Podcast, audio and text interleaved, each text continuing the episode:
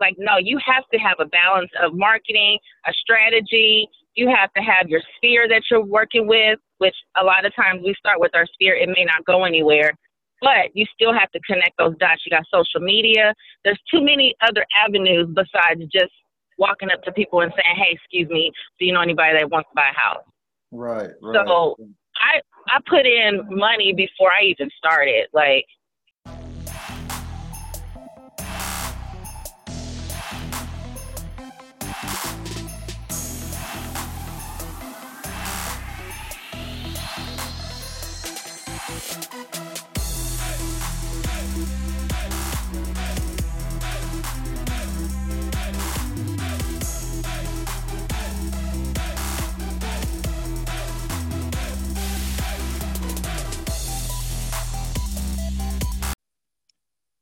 All right, y'all. I have another episode today. I have Benisha Poole Watson with me. Hey, y'all. Look, listen, listen. Reason why I had her on is because I have quite a few clients that are in real estate. I watched a lot of them.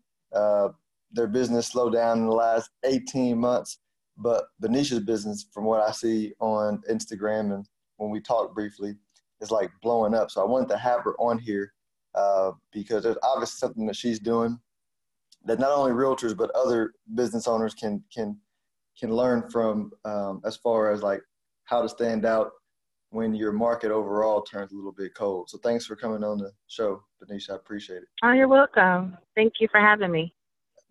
How how'd you end up getting into real estate?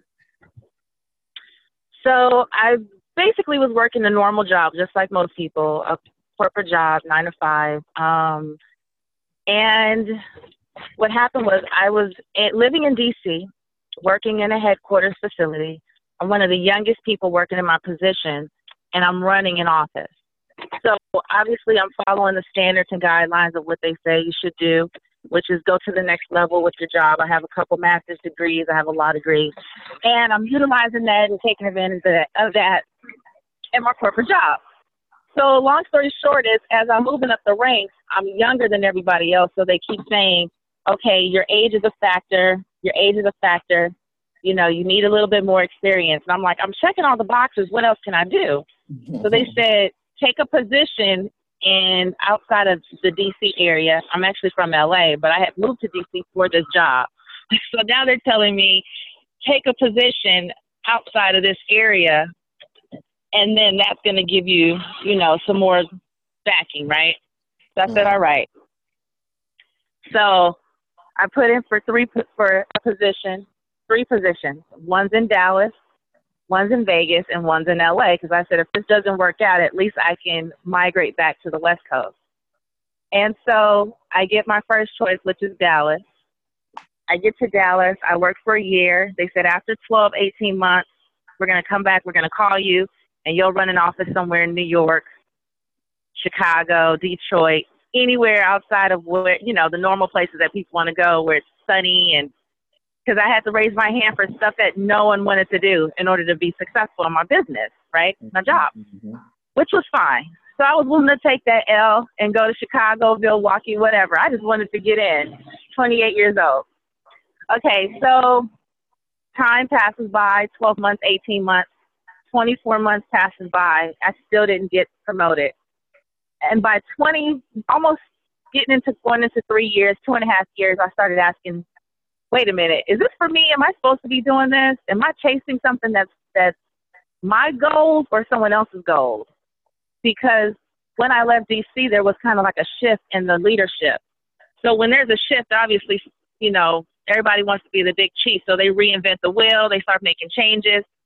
And the positions were still there, except the people that I had connections to were being moved around, right? and, and, and, so as I'm waiting, and their people, huh? Yeah. So obviously, it's all, all about who you know. Mm-hmm. So you know, and then when new people come in, they can't just start barking on people. They kind of got to go with the flow for a little bit, fill it out, and then make their moves. Meaning, I want so and so to go here, you know, but you got to fill out the leadership first. can't just do that. Long story short, I'm, I'm I'm approaching three years. Hadn't been transferred out of Dallas. Now I didn't get I didn't make any friends in Dallas. I don't have any family in Dallas. I just came here for this job. I kept my head down. I did my job, and I was kind of feeling like, you know, I was never connected to Dallas. I never knew. I didn't even know the streets of, of Dallas. I just knew how to get to my office and get home. I had a small baby, and that's all I knew. So, long story short, is I just started praying and asking God for guidance and saying, you know, God, is this, am I on the right path? Am I supposed to be doing something else? Um, so that prayer turns into God take the, Jesus take the wheel, turned into you know God give me the strength because I'm waiting patiently for someone to call me that's probably never even going to call me, and then it turned into it turned into what's my real purpose, God? Where am I supposed to be? Am I supposed to be doing this for real? And then I, I'm praying and praying and praying. And I'm just like, put your footprints down. I'll walk into God, all that stuff. So after that, um, I'm praying and praying and praying and praying, and I just started meditating, like deeply, and I just started connecting myself more with with you know the spiritual grounding that's necessary when you're making a shift in your life. And I didn't know what I was doing at that in the beginning, but I knew I know now as I'm speaking it, and I tell people my testimony. So I'm about hmm, eight months into praying, and I mean I'm going day and night, going in, God, you know, lead me, guide me, Show me where you want me to be. Show me the direction. I'm going so deep, it's kind of like I don't hear anything around me. It's just pitch black. So at eight months, I hear a voice as I'm praying. It was a man's voice, like we're talking, and it said, "Get your real estate license." Now I didn't have any idea about a real estate license. That was not in my mind. It was not in my forefront. And I'll go back a little bit because I actually started investing in real estate in 2007. But I started oh. as a and I started as an investor buying, holding, and flipping homes. So I leveraged my credit just as a consumer with good credit, a good job, making over six figures. Uh, so I had the income and I had the credit, and I bought one property, and then I bought another property, and then I bought another property. And next thing you know, I had like 10 properties that I owned. And I moved to Chicago. I bought something there and I just basically rented it out. So I was a landlord, but not even connecting the dots of what my future would become. So fast forward, I God said, get your real estate license. So I immediately got up, I got on the computer, and I went to a school called KaplanRealEstate.com. Don't ask me how I found it. I don't never heard of it, but I ordered my books. It was four hundred and ninety nine dollars, and um, my books came within twenty four hours. I studied for about four months, and then I took the test. The test they normally give you six months. I took it in four, and once I passed the test, um, my first week having a real estate license, it was pretty pretty much my second day having a real estate license. I had a lady that I with. She was looking for a home, and it was sixty eight thousand dollars. I negotiated it down to sixty. It was an all cash deal, and we closed in like ten days. Ever since then, every week I've been getting deals. And my first year in real estate, I sold over 200 houses with my full time job. So that's why when I meet people and they say, "Oh my God, I work," and I'm like, "You, I, I did this too," and I worked a demanding job to where I had no time for myself. I had to balance everything. So I say all that to say that, you know, first of all, that's how I got started. But secondly, you never know what your direction is because you're chasing something else and you know that may not even be your true purpose or your passion or your real path just because someone said your parents said go to college and get a degree you pick something and that may not even be your path but no, yeah, yeah, that's how i got into real estate That, that, that, it's been very lucrative since then. Yeah, and like then I got into my second year and I sold like over 350. In my third year, I did 380.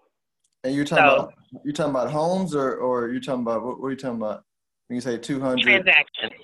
Transact. That's like a yeah. lot, right? I don't I don't know. I'm ignorant. That's a whole lot. the average sells eight. so how so how did you start selling? So I mean, how did you do 200 in the first year? So my first out the gate, I put eight thousand dollars in the marketing. You have to pay for advertising. You have to get your name out there. Nothing is for free. Mm-hmm. You know what I mean? You can't just go out there and just start introducing yourself to people and think that's going to be it. Like, no, you have to have a balance of marketing, a strategy. You have to have your sphere that you're working with, which a lot of times we start with our sphere. It may not go anywhere, but you still have to connect those dots. You got social media. There's too many other avenues besides just walking up to people and saying, "Hey, excuse me, do you know anybody that wants to buy a house?" Right. right. So I I put in money before I even started, like excessive no, amount of money. That, that that's real. So what so what what are some places that you're marketing that that you're finding to be useful? At this point, I don't have to market anymore because all of my business is referral based. So mm-hmm. I work off the bullseye effect. So basically, I I deal with you. You're my client, and I'll get you to bring me 20 more clients, which they always do. Hmm. So I don't even have to really put myself out there anymore. Got it. So so let, let let's start from where you were spending and let's work up into your referral process. So what what where did you start spending when you sold the 200 deals? let me think. That was three years ago, and I've done so many transactions. But I remember what I put my marketing into. I got my business cards, obviously your social media, boosting the post. I pay for that. Um, let me see. Oh my God, there were so many things I did. Ugh, I can't even remember. I'm so sorry. Um, I remember telling people about it, but I just don't remember it anymore. It's so far behind me that, man, uh, no, Let no, me think. No. Come back to that question. yeah, no, I come back. So what about the what about the referral process? So you said you you get your clients to refer you. How, how do you, um, you know, how do you help? You know, how do you convince your clients and not convince your clients, motivate your clients to think about you to refer you people for business? Okay, so it's all about the engagement and the relationship building. So for me, like it's not just doing one deal together. I want to make sure that we have an everlasting relationship. So I go above and beyond with my clients. So I may have lunch with them occasionally. I'll come to their house. We'll sit down and have a, a conversation. I have clients that I fly to on a on a consistent basis. If I'm helping like a high profile client, an athlete, or someone who's a professional CEO in a business, they may own a business. I had helped one of the biggest um, sandwich shops purchase like four homes, the owners of a sandwich shop. They're like really, really known all over the nation. Mm. And um, I helped them purchase four homes. They bought one for themselves and then they referred their friends and they brought their kids. So, you know, I flew to them in Illinois because they were like, hey, we're busy, we're on vacation, or we're, we're just, we have so much going on, we can't get there at this point, but we want to, we want to talk to you. So it's like, no problem, I'll fly up there. I went there like three times, small town mm. in Illinois. So just going outside of the scope of what a normal real estate agent does, meaning half of them sometimes a lot of people's business goes down because they don't answer the phone. And mm. I pick up everything that they drop. I'm just waiting. And when I hear that someone else has done a crappy job, that's a great opportunity for me. So I capitalize on that stuff. Um, I also do a lot of outside of the scope of real estate again, where you're like my kids and stuff like that. Like I have, I have a small kid. She's eight. I have an older one. She's 21, who's also getting her real estate license based on the fact that she came home for Christmas and saw I was living real good, and she's like, "What do I need to do to get my license?" I couldn't believe it. And It was like, "What?" So, like, I bring my daughter with me, and I don't bring her because you know I, I the first reason why I started bringing her is because I didn't have anybody to watch her. So she became like my assistant. So after I meet a client a couple of times and we're cool, I might bring my daughter. I know she's going to behave herself and she's not going to give any problems. And making that connection, they may bring their kid. Just making that family connection. They know that you know, by any means necessary, I'm going to be there for them. So. Uh, yeah, that, that does speak a lot, right? That's, yeah, I, I get that. What, what, so, so are you seeing the, um, uh, what, what are your thoughts about the market? So where's the market, at least in DFW, where is it, Where is it slowing? Where is it still hot? You know, what are you doing to help clients that are in the slowing market still sell their home? That's yeah. So there is a yeah, there's a slight shift in the market, in the real estate market. However, as an entrepreneur and a business person in any business, you have to be ahead of the curve. You can't just go with the shift. You can't just be in the middle of it. You have to be at the forefront of it. You can't. If you're at the tail end of it, then you're too late. If you're in the middle of it, you're screwed. So if you're ahead of the curve, and I'm riding my Harley, I'm on the open road, and I know a curve's coming, I'm ready to turn. If I realize that the curve is there at the end, I'm off the cliff. So I'm mm-hmm. already thinking 10 steps to keep my business productive. I have agents who need to eat. I have people who depend on my training. And if there's no clients, obviously there's no business. So we want to make sure that we're keeping our, our clientele, you know, lined up. So yes, there is a shift. It's affected a lot of people. And some people, they are not even, when it's your passion, it's almost like it's not work, even though when it's your passion, you actually work harder.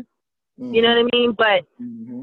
and you put more time and more effort in it. Actually, is more gruesome and grueling when it's your passion because you put so much energy. But at the same time, it feels like fun. So for me, I just keep going with the car. I just keep going ahead of the curve to keep that business driving and doing the same things I'm doing, except when you're doing business, obviously you got to have 10 people lined up anyway to get one deal, right, 10 right. real contacts to get one real appointment. So those 100 contacts a day in business means something. That's just not talk. So I don't care if it's a curve or not. I'm still connecting with 100 people all the time, every single day. Where do I get the 100 people? From my business that I've already engaged with, keeping up with my sphere that is my local people who may not have ever purchased from me, um, but it's connected to me through family and friends. So I'm still in those networks. I'm still recycling. It seems repetitive to do it, but you have to do it in order to keep getting that business going because it's that one person that forgot that you was a real estate agent that didn't see your post two weeks ago. So you have to keep doing the same thing over and over again. Consistency. Yep. Yeah. No, I, I, I, like it. I like it. Um, um, one, one last question on the market, then we'll get to the five questions that I that I that I hear from from everybody. Right. So, um, outside of Texas, I know at, at least on the coast, they're relatively expensive. But what, what what are your thoughts about Texas market? Do you think Texas has room to run on prices, um, or, or are there different pockets that are, you know, don't have much room, different pockets that still have some room? You know, what are your thoughts on that?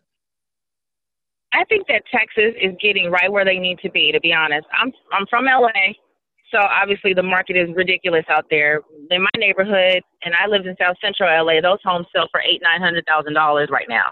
Mm. So, and those are two bedroom, one bath, 1952 homes with no updates and crack on the corner. So it's like when you're coming from these high profile areas. I lived in DC. It's almost the same cost of living as LA to me, when I got to Texas and I started buying property, I was like, let me hurry up and sign because I think that they're going to tell me the prank's on you. So I always felt like this market in the um, South region was one of the lowest. This is a score. But as far as the market changing and it shifting, the taxes are going higher. Yeah, it's it's increasing. However, it's getting to where the market needs to be as far as in a nationwide perspective the people who are from here, they're so, especially if you were born and raised here, I know there's a big difference between the implants who are like me versus the ones who have been born and raised here when they saw homes sell for $30,000. They're capped, to be honest, even when they have decent jobs, they're sitting with within the 130, one to 170,000 dollar range. The local people. So mm-hmm. to them, an increase in the market is traumatizing because they're used to paying six, seven hundred dollars for rent and then you go for a mortgage, $1,300 is out of their price range. When to me, my average price range was $2,500 to rent a house or an apartment when I was growing up. So it's like the market is, is, is doing, is creating a balance and is doing what it's supposed to do. We're still lower than Atlanta, Georgia. We're still lower than some of the other higher, you know, high pro, um, profile areas in the South. Texas is winning to me. You can't get any better than that. We don't have any state tax, so it, it huh? Oh, I was gonna say so. So you might be able to answer my other question and my other. So maybe maybe the better question would be how does like um you know when you were paying twenty five hundred dollar twenty five hundred dollars a month in rent um is, is that normal for like middle income people like let's say a, a household you know married household making a hundred thousand combined not not a whole lot of money but like were they mm-hmm. paying twenty five hundred dollars in rent in in L.A. or D.C. Yes, that's the base. That's kind of that's kind of the base, and so basically, they mm-hmm. people, people's budgets adjust. They just you're just used to spending more on housing on the coast, which is kind of what we're trending towards. Then, how did what exactly. made up for it? So was it was the quality of life less, or did we make up they make up for it because transportation was better, or how do you you know? Yeah, obviously on the East Coast they have the train system, so if you really want to get on a train, you can. But to me, it was a balance. But again, I come from a different perspective of income because I've always made more than six figures, even when I was like 24 years old. So for me, my perception is a little bit different than someone who worked for a corporation where they were making minimum wage or lower than, or you know, fifty thousand dollars or something like that. So I've always been outside of the normal budget mm. as far as cost of living. So, um, but I because I deal with people who are within those ranges, is I know you know how to make sense of it and how it works. Me personally, I've just never been in that category. Got it. No, make, make, make, makes sense. So, so basically, as you know, a good a good kind of thought would be we'll continue to to to get more expensive, and people will start renting more and or get used to a bigger part of their budget going to housing? Is that kind of how it plays out? I mean, you know, right, wrong, or. Yes. When it comes to the market in Texas, yes, they do have to allocate a little bit more money towards it. And also, when you have your property tax that comes in, dispute those property taxes. Mm-hmm. Because that's your that's your right as as a homeowner you don't have to take what they give you. You can dispute it. Right. Okay. If if you can go back and talk to 22 year old Benisha, what would you tell her? 22 year old Benisha, first I would tell her to stay that you're on the right track.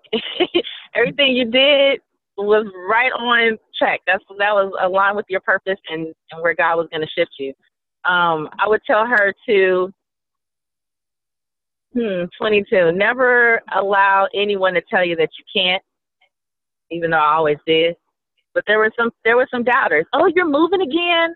Oh, you're gonna take that job? Oh, you're moving to DC from LA? Oh my God, you're gonna take your daughter with you? You gonna do this? And they were just like questioning, and it all made sense in the end. So. I would say don't worry about what other people are saying. Do what you got to do. Do your thing. Okay. And, and um, uh, I went blank on my next question. My next oh, so money, money. What are what are three businesses you like to do business with? So these are three companies that you spend money with that you enjoy it. Say it again. So um, basically, I'm looking for three businesses that you do business with that you spend money with that you really love to mm-hmm. do business with? Um, let's see, three companies that I spend money with that I would love to do business with. No, no, not that you mm-hmm. that you that you like giving your money to. So you're like, hey, I like I like buying their goods and services, you know, because whatever.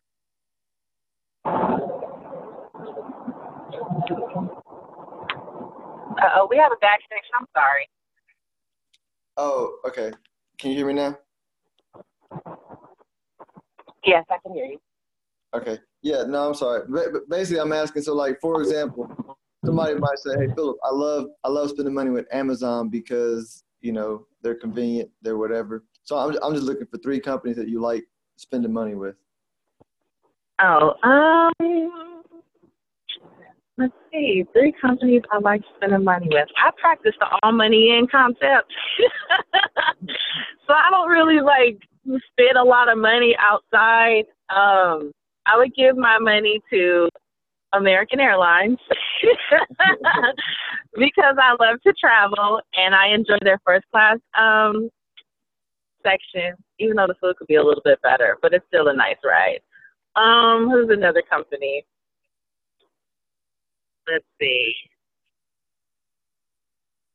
And I don't splurge a lot. I don't really come out of pocket a lot just for frivolous things. But I do like a nice um a nice timepiece. Okay. So I would go with Rolex because their um their timepieces hold their value. So if I'm gonna spend money it'll be with that company. Okay. For a timepiece. And I gotta piggyback off of you, not to steal your idea, but yes, Amazon is awesome. It's convenient. I send my mom a lot of stuff on Amazon and um and order for my daughter in college. So I would I would say Amazon's a good look. And uh, I, I like it. Amazon's my spot. I started. I, I am almost buying everything from Amazon. You, you know, I, I was still going to Home Depot to get my yard insecticide and everything, and then I was like, wait a minute, let me hop on Amazon see if Amazon got it. And I was like, man, they got everything. I was like, they about to just exactly. They're about, they're like, the, the, the Costco for people under sixty. You know, they got everything. Exactly. Yeah. Um, they put the grocery stores out of business for sure. Mm-hmm. We we still do Kroger. They even have paper towels. right, right. Um, next question is what what do you like to uh, when you do get downtime if if that ever happens what do you like to watch um, on TV or as far as movies? Hmm. I really don't watch a lot of TV. But when I do watch TV, I will catch up on a good Have or Have Nots by the Tyler Perry um, on the OWN network by Tyler Perry. Oh, so I do oh. like that show. Hey, that that acting is terrible, but if you get caught up in it, it, hey, hey, they they'll spend like five minutes asking the same question. Are you sure you want to go there? Yes, I'm sure I want to go there. But are you really sure you want to go there? Yes, I'm sure I want to go there. hey, but but it's catchy. It's catchy. It's, we, we, we used to watch it back in the day till I was like, Kelly, I can't do it anymore. I can't. I can't. it is. It's so terrible, but it's so like addicting. And I saw this one episode. I don't know if you saw this, but Benny had got stabbed. And anyways, it was just horrible. but I don't like the buffoonery, so I can't invest my time in something that's just like mocking craziness or if it mm-hmm. has like a little catch to it, then I, I can get I can get on it. So I like that show. It has a little pizzazz to it. No, I'm with you. We we all gotta have our, our stuff like that that we watch. And I, I used to watch it, and it like you said, it catch you. I was like, man, I can't. I had to force myself not to watch another episode so I wouldn't get sucked up in it. So uh, right. it, it, it, so uh, okay. So have and have not. Any other one that's good? Mm. I'm a fan of the Real Housewives. Yeah. Okay. okay. Yeah. Oh, I do love um the million dollar listings and the HGTVs. Let me not let that out. Leave those out. Um, I did get a call back from Million Dollar Listing, so they were looking at me to put me on one of the shows, and then another network was looking at me. So we got some stuff in the making. How could I forget this? when you're talking about TV shows, I'm leaving out the two most important ones. Nice. So that that that would be exciting. Although although yeah, look. This is a side note. Have you ever thought about like just producing your own directly on YouTube and IGTV? I mean, it wouldn't cost, you know, it would cost relatively much, and I can so I can see you recouping your money twelve to eighteen months from now. Yeah, actually, I've been approached by a couple of um, companies who have been been interested in creating a show. So possibly putting it on straight to Netflix or a YouTube channel, stuff like that. So yeah, that's definitely something I'm interested in. Mm-hmm. Um, where where do you get your news? So when you're getting updated on what's going on in the world, do you get it like off of Google, social media, uh, newspapers, magazines, TV? How do you stay updated on what's going on? The first one is going to be my straight to the phone mostly the social media news, the Google and stuff like that. I do watch. I turn on the TV first thing in the morning, and I do watch the news first thing in the morning. I'll watch the WFAA, which is a local channel, and then I'll flip between CNN and Fox because I got to know what's going on on both levels. Makes sense. Makes sense. And yeah. last, last, question: What are the top three uh, podcasts uh, that you listen to? First, I listen to yours. That's number one. yeah. And I don't really get on too many other podcasts besides yours. So you're one, two, and three. Hey, I appreciate that. Appreciate You're welcome. Well, um, well, look, I know you're busy selling all these homes, and so I appreciate you taking time out to to, to give away some of the secrets to, to folks listening. Um, it, it means a lot that you took some time and, and gave back. So thanks. Oh, you're welcome. I'm actually headed to an appointment now, so she was blowing me up on this phone, and I could not click over. but it's okay. Well, I'll get to her when I get to her. I'll let you. I'll let you get to her. All right. Okay. Since, since you gave me a good podcast, also, um, what's what's a good book you're reading right now? The best book that I'm reading right now is The Way of the Superior Man. I don't know who it's by. I don't have the book in front of me, but in this business, when you're engaging with high profile people, you want to make sure that you're connecting on all levels. So that book is a must read. That does sound like an interesting for women in business. Mm-hmm. It's it's a good read for men, for mostly men, but secondly, for women. Okay. Yeah, I definitely have to check that out. How can folks? Oh, how can folks reach you if they're interested in get you know getting a home valuation or just you know talking to you about real estate?